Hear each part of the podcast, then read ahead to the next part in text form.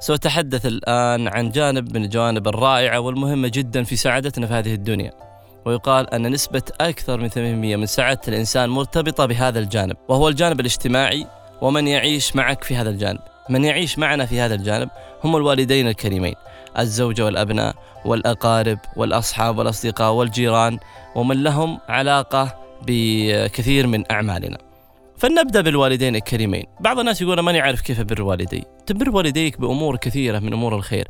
الدعاء لهم خدمتهم تقديم المعونة المادية لهم وأيضا بتلمس حاجاتهم وأيضا وصل أصدقائهم بعد موتهم.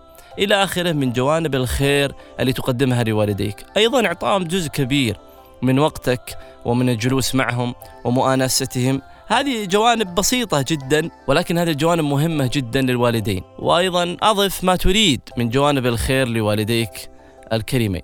المجتمع أو من يعيش معنا في الجانب الاجتماعي الزوجة والأبناء. الزوجة والأبناء أيضا بحاجة إلى رعاية ولا اهتمام مننا كبير.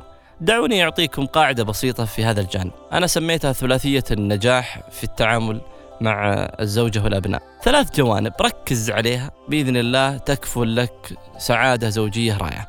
الجانب الأول سد الحاجة المادية للزوجة والأبناء. كل إنسان حسب ظروفه المادية ولكن سد الحاجة الأساسية لزوجتك وأبنائك وبإذن الله يكونون مسرورين. ويمكن أن تكون هذه النقطة بالترتيب والتنسيق مع زوجتك وأبنائك حسب دخل الإنسان المادي آه، بشكل أو بآخر. النقطة الثانية سد الحاجة العاطفية لدى زوجتك وأبنائك من بنات وأبناء. هذه قضية مهمة جدا.